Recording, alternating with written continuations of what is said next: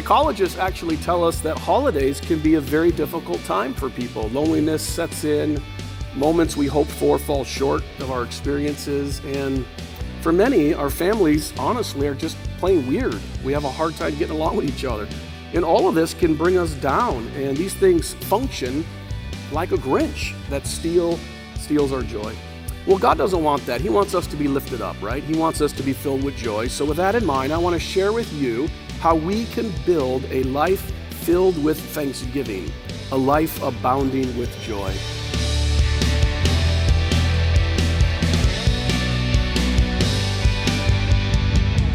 Welcome to Entrusted.tv, the beacon of hope and inspiration on your airwaves. Each week, we dive into the message of faith, love, and purpose with Pastor T.K. Anderson, who pastors Compass Church in Monterey County, California. Remember, you can hop on over to Entrusted.tv to keep up with the latest messages and content. And this month, when you help support this ministry, we will send you a copy of Pastor Anderson's newest book, God 316 10 Ways God Shows His Love. We appreciate all of your prayer and support. Now, ready your hearts and minds, for it's time to learn and be uplifted. Let's journey together with Pastor T.K. Anderson as he speaks on the Grinch who stole Thanksgiving.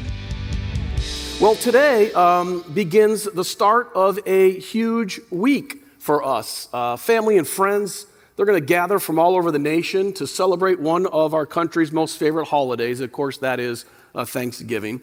It's going to be a time of joy, right? It'll be a time of celebration and enjoyment. Photos are going to be taken, some stories will be told, memories will be made, and it will be a wonderful week for most of us.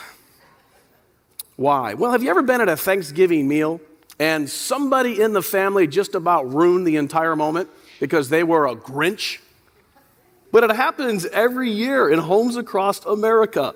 Someone with a rotten attitude just spoils everything. And it happens in a moment's notice, doesn't it? The atmosphere goes from one of happiness and joy to anger and frustration and deep disappointment. And in that moment, you can cut the air with a knife.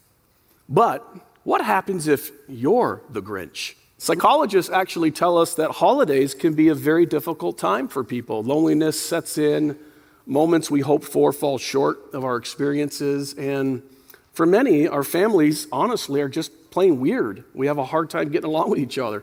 And all of this can bring us down. And these things function like a Grinch that steal, steals our joy. Well, God doesn't want that. He wants us to be lifted up, right? He wants us to be filled with joy. So, with that in mind, I want to share with you how we can build a life filled with thanksgiving, a life abounding with joy. You see, the Bible provides for us uh, with a way to kick the Grinch to the curb and therefore find happiness in our hearts and experience joy this holiday season. And so today we're going to look at four ways to help us keep a thankful heart. And the question we're going to answer is how do I build a life of thanksgiving? And we're going to look at an Old Testament story found in the book of Deuteronomy, chapter 8, verses 7 through 20. And here's what we can do. The first thing we can do is we can remember the promise of God's provision. Remember the promise of God's provision. Let's pick up the story here in verse 7. This is Moses talking to the people of Israel.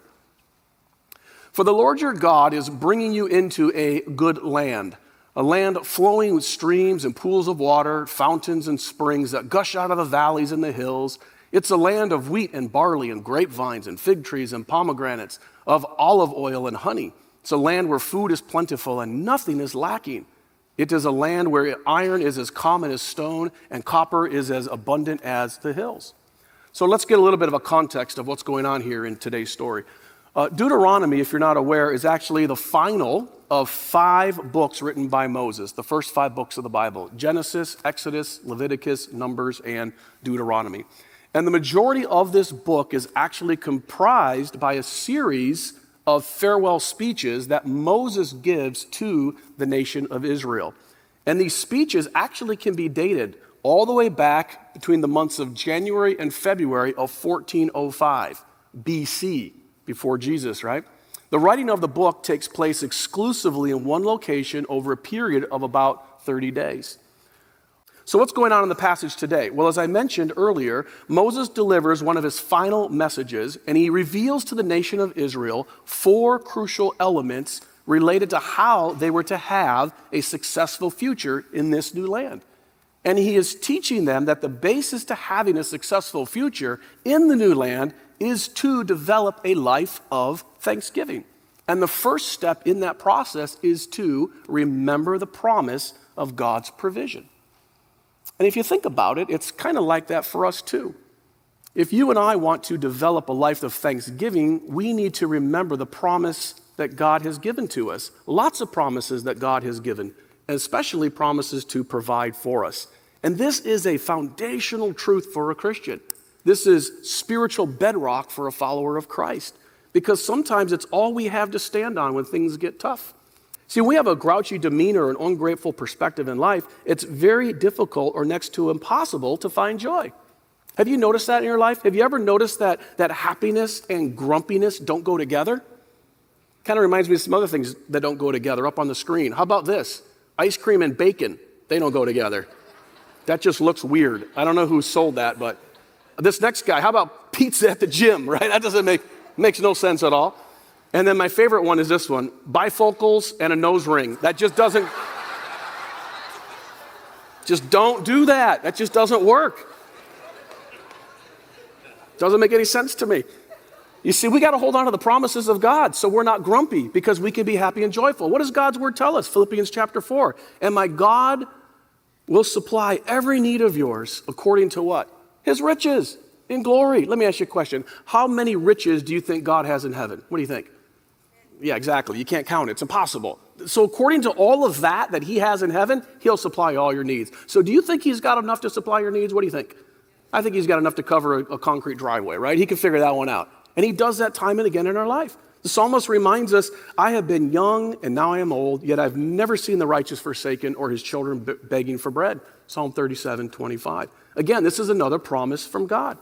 And some may ask, well, how does God provide for his people? And sometimes he does things like he did for me back early in ministry and he provided that driveway. Other times he does things we don't even see. I like how pastor and author John Piper answers the question. He said, God is always doing 10,000 things in your life, but you may be aware of three of them. All around you, God is doing something. So, what are we learning here? We're learning because of God's promises, we can always be joyful. Friend, never forget that. Some of you need to hear that today. All right, what's the second aspect to developing a life of thanksgiving? Well, it's to resolve to praise God for his provision. Resolve to praise God for his provision. We'll pick it up here in verse 10. Moses gets back here to the children of Israel. He says, Now, when you have entered into the land and you have eaten your fill, so they've entered into the land, be sure to praise the Lord your God for the good land he has given you. So we have to resolve to praise God. And Moses is continuing in his speech by reminding the people of God of how important it is to praise God for his provision in our life. You see, friend, it's one thing to remember his promises during your time of need, but it's another thing to praise him after he has come through. And this next part of the text assumes that the people of God are now in the promised land. They're enjoying the promises mentioned above. And yet, when you get there and begin to enjoy all those benefits that God's providing for you, Moses is telling the people of God to be determined ahead of time, determine in your heart to praise God for it. And I got to tell you, when I read that this week, I, I reminded myself that that's a big key in life to be determined in advance, to decide in advance, be firm in your thoughts about this issue and many other issues that we uh, face as Christians. The time to decide what to do in many cases is before you get to the situation. Isn't that true? For example, when's the best time to avoid a temptation? Before you get to the temptation, right? Been, in other words, you don't go out to Costco and buy a supersized box of ho hos and ding dongs, right? And then put them in your cupboard if you're trying to lose weight, do you? I mean, imagine that. Late at night, you're getting kind of hungry, your stomach's rumbling. Then you go over to the cupboard, you open it up, and boom, there they are. Is that the moment to decide? No, because you'll fail there. You're going to eat the ding dongs, we know. The time to decide is before you go to Costco in the first place. Don't buy those. And that's what Moses is getting at. He's saying, he's encouraging the people of God to determine in your heart to praise God before you go into the land of blessing. When God does something special in your life, give thanks and praise Him. In fact, that's what we do here every Sunday. Did you know that? That's what we do here every single Sunday. You know, some people who are new to, to the Christian faith have asked me before, they say, Pastor, why, why do churches always start their services with singing? What is, what's that all about? Why do we do that? Isn't there a different way we can do it? Well, here's the quick answer. We've decided a long time ago in advance to start our services with singing and praising. Why is that? Well, if you think about it, in large part, it's connected all the way back to this verse we just read and Moses' instructions to the people of God. Think about this. For 3,400 years, God gave Moses uh, this instruction to the people of Israel. And since that time, over that period of time, the people of God have been giving thanks and praising God and worshiping God for all he's done. And that's what we do every Sunday morning. We purpose in our heart to do that. Okay, what have we learned so far? We've learned that on our way to building a life of thanksgiving, thereby kicking the Grinch to the curb, we can remember the promises of God and we can resolve to praise God. What's the third thing we can do? That is to recall the plenty of God's provision recall the plenty of God's provision. And so we pick back up here in verse 11. Moses says, But that is the time to be careful. What time? The time when you've now entered into the land of plenty, right? They're in, and he's saying that's the time to be careful. Beware that in your plenty you do not forget the Lord your God, and thereby disobey his commands and regulations and decrees that I am giving you today. And so Moses kind of changes gears here a little bit on us, and he issues a warning to the people of God. You catch that in the text? And you may recall that I mentioned just a few moments ago that there is a very specific reason that God encourages us to remember to praise Him. And here it is. Ready? When we forget God, we have a tendency to drift away from God. And when we drift away from God, we have a tendency to disobey God. And when we disobey God, we have a tendency to have a miserable life, thereby being a Grinch. There's the pattern, it's right in the text for you. And in that condition, that's when we end up being a jerk to those around us. Isn't that true? So much of that is true.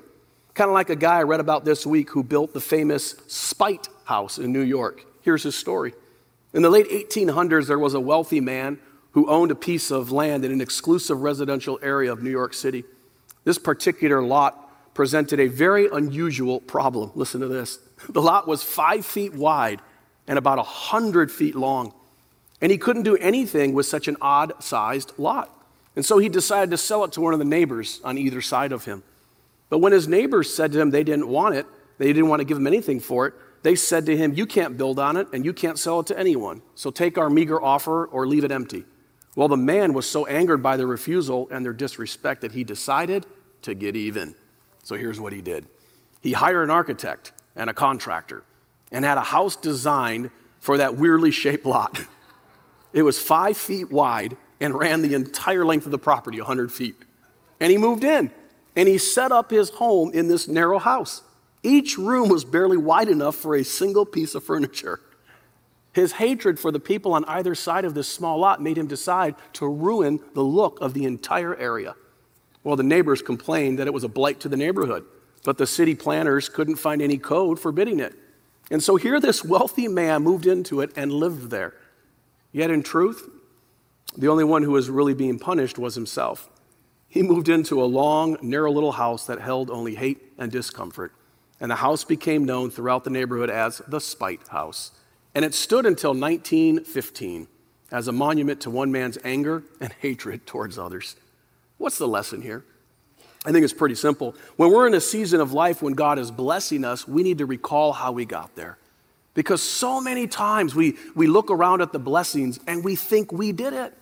We think that, that we amassed all of this, and, and, and we think that it's because of our effort or, or our ingenuity, our creativity. But what this biblical story in Deuteronomy is teaching us today is that without God, nothing that we have in our land of plenty would be there if it wasn't for God and if it wasn't for his hand upon our life. Okay, the fourth and final aspect to building a life of thanksgiving is to recognize the problem of self reliance. Recognize the problem of self reliance. Now, this is going to be a little bit longer uh, passage, so we'll get through it here. So hang with me. In verse 12, he says, For when you have become full and prosperous and have built fine homes to live in, do not become proud.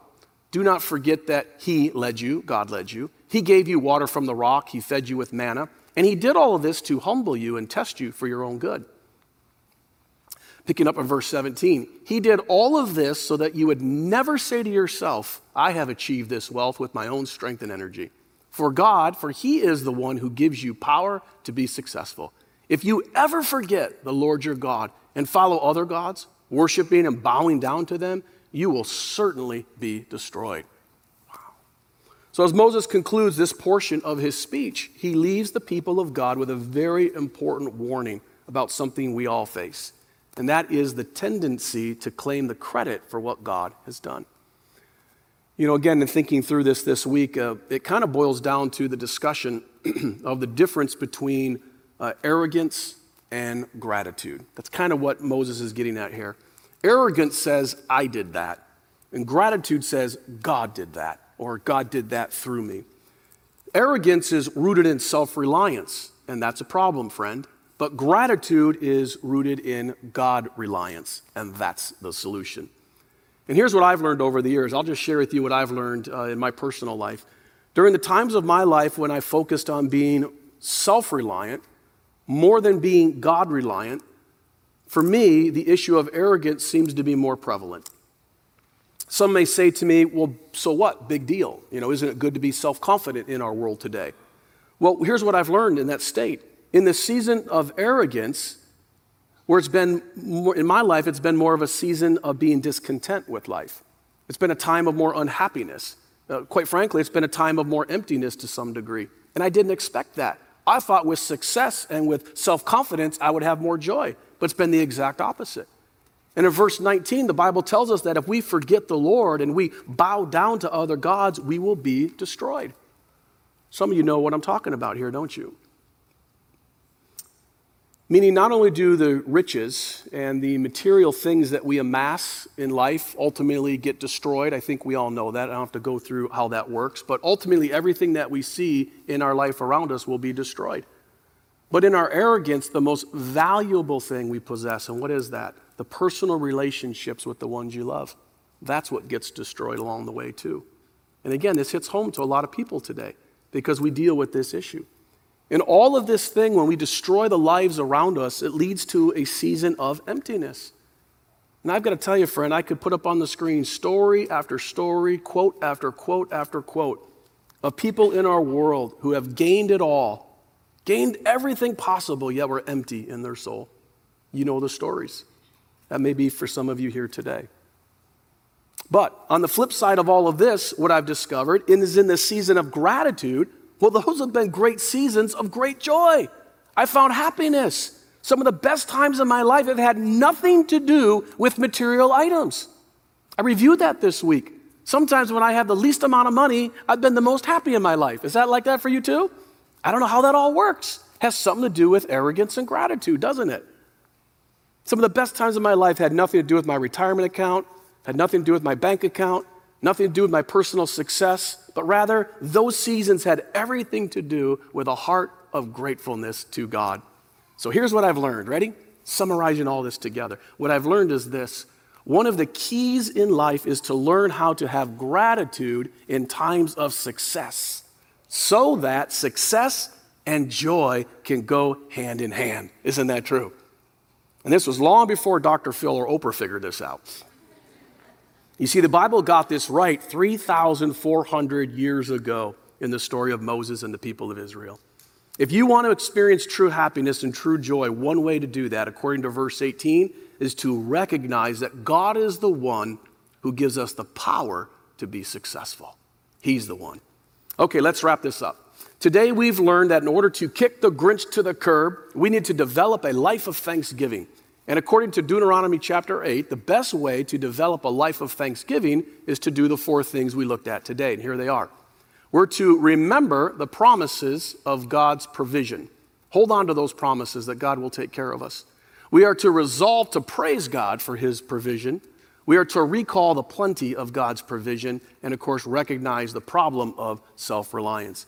And when we put all four of these application points into place, the Bible teaches us that we were going to be in a much better place to keep our attention more upon God and less than on ourselves. And in that space, in that space, when we're focusing in on the Lord, that relationship with God, we will find true joy, friend. We will find true happiness and true peace, what so many of us are longing for. And so, if you're a Christian here today and you're a follower of Jesus Christ, you can take one of these items here today on the screen and you just circle that. Like, I'm going to work on that this week. Just pick one of them and say, God, help me work on that to remember or resolve, recall, or recognize, and work on that this week during Thanksgiving. And if you're not a Christian here today, it's going to again be hard for you to do this because you don't have that relationship started with Christ. And I got to tell you, you can do that today. Jesus Christ is reaching out to you today. He's speaking to you right now where you sit. The question is, are we listening? Let me close with this final story. Back when the telegraph was the fastest means of long distance communication, there's a story about a young man who applied for a job as a Morse code operator. Answering an ad in the newspaper, he went to the address that was listed, and when he arrived, he entered a large, noisy office. In the background, a telegraph clicked away, and a sign on the receptionist counter instructed job applicants to fill out a form and wait until they were called to enter into the inner office.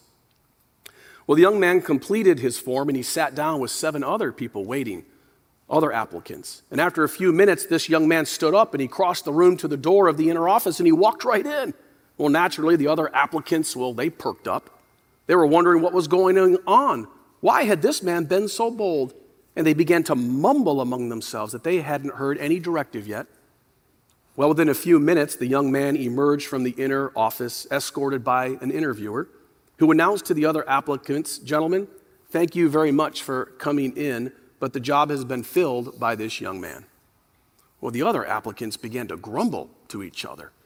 And one finally spoke up and said, Wait a minute, I don't understand. He was the last one to come in, and we never got a chance to be interviewed, and yet he got the job? That's not fair. Well, the employer responded, all the time you've been sitting here, the telegraph had been ticking out the following message in Morse code. If you understand this message, then come right in. The job is yours. None of you heard it or understood it, but this young man did, so the job is his. You see, friend, God is constantly reaching out and talking to people each and every day throughout this wonderful world of ours. The question is, are we listening? Are we listening? The Holy Spirit is speaking to your heart right now, and you can sense it. Some people ask me, How do you know when God's speaking to you? And the best way I can describe it is you sense a pull, right? You sense it deep in your bones. Give me a head nod if some of you know what I'm talking about, right? When God's speaking to you, and you know that. And you may be here today. My encouragement to you is to answer that call. Let this beginning of this Thanksgiving week and this holiday season be the time you gave your life over to Jesus Christ and you start to serve Him with your whole heart. And I assure you, all the joy and happiness you're searching for, it'll be found in the person of Christ. The Bible tells us in Revelation chapter 3:20, Jesus is talking and he says, "Look, I stand at the door, the door of your life and I knock. If you hear my voice and you open that door, I will come in and we will share a meal together as friends." You see that's a promise. There have been countless people all throughout history since the time of Christ that have invited Jesus Christ into their life to make him their Savior and their Lord. And just like that Morse code story, if you're hearing the voice of Jesus today, I encourage you to open the door and invite him in. How do you do that? You simply pray. You put your faith and your trust in him for salvation. That's all you do. You ask him to forgive you of your sin, and you decide to follow him. You know, you and I are going to share some meals this week with a lot of different people. But the most important meal that you will ever share, according to Jesus, is your time together with Him as a Savior, because He will come into your life and begin to have fellowship with you. And I invite you to receive that today as we close in prayer. Let me pray for us. Heavenly Father, we again uh, thank you today for your love. we thank you for your word that gives us direction, your word that gives us guidance your word that gives us hope, uh, your word that offers forgiveness. And so we thank you for that today. But Lord, I'm also mindful for those who are here in this room today and those who are watching online or other campuses. that maybe they haven't started that relationship with you, and today they were compelled to want to do that. Today they sense your spirit calling them, and they want to answer the call. They want to open the door and invite you into their life. And so, Jesus, would you do that today? In fact, if you're here today and you want to invite Christ into your life, to surrender your heart over to Him and begin this new journey with Him, just pray this prayer right where you sit. Dear Lord Jesus, I invite you to come into my life today. I ask you to forgive me of all my sin. I invite you to be my Savior and to be my Lord. I place my trust in you. I want to be a Christian. I want to follow you. Help me, Lord, from this day forward to live for you. And thank you. And Father, wherever that prayer was prayed, whether in this room or one of our venues or those watching online or at a later time, we know that your spirit right now is identifying with those folks and you're letting them know they now are a child of God and their name has been written in the Lamb's Book of Life. Thank you for that. Help us, Lord, as a church, as we pray each and every week, to come around them and support them and help them to grow in their relationship with you. And we thank you for it all now in Jesus' name. And all God's people said, Amen.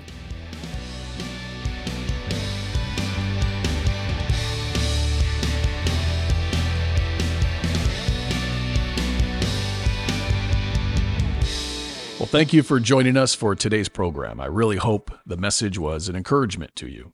You know, if you're going through a difficult season right now, I want you to know that God, He's right here with you. You're never alone. And as you trust in His wisdom and grace, He'll see you through. If you'd like more information about Entrusted Ministries and the church where I pastor, you can follow us on our YouTube channel at Compass Church, Monterey County, at Compass Church, Monterey County, or head over to our website at entrusted.tv. That's entrusted.tv. And for the month of November, if you'd like to help support this ministry for a gift of any amount, we will send you a copy of my newest book entitled God 316 10 Ways God Shows His Love. You know, God's been moving in a special way in our radio broadcasts, and many people have been finding Christ as God's Word is continually shared. And it's listeners like you who help make this happen. Would you consider helping us to reach more people with this ministry? I really believe the time is short for many, and now is the time to reach more, teach more, and continue to lift up the name of Jesus in our country and around our world. Thank you in advance for your support. Let me pray for you. Heavenly Father, I pray for your mercy and grace to be on your people and help us to continue to trust you in all and every circumstance as we continue to share your love and grace to the world. In Jesus' name we pray. Amen. Thank you for your support of Entrusted.tv. Go to Entrusted.tv today for all of Pastor Anderson's messages and to support this ministry. Remember, you are entrusted with a purpose. And until next time, stay blessed and keep tuning in to Entrusted.tv, where you be inspired, be empowered, because you've been entrusted with the gospel.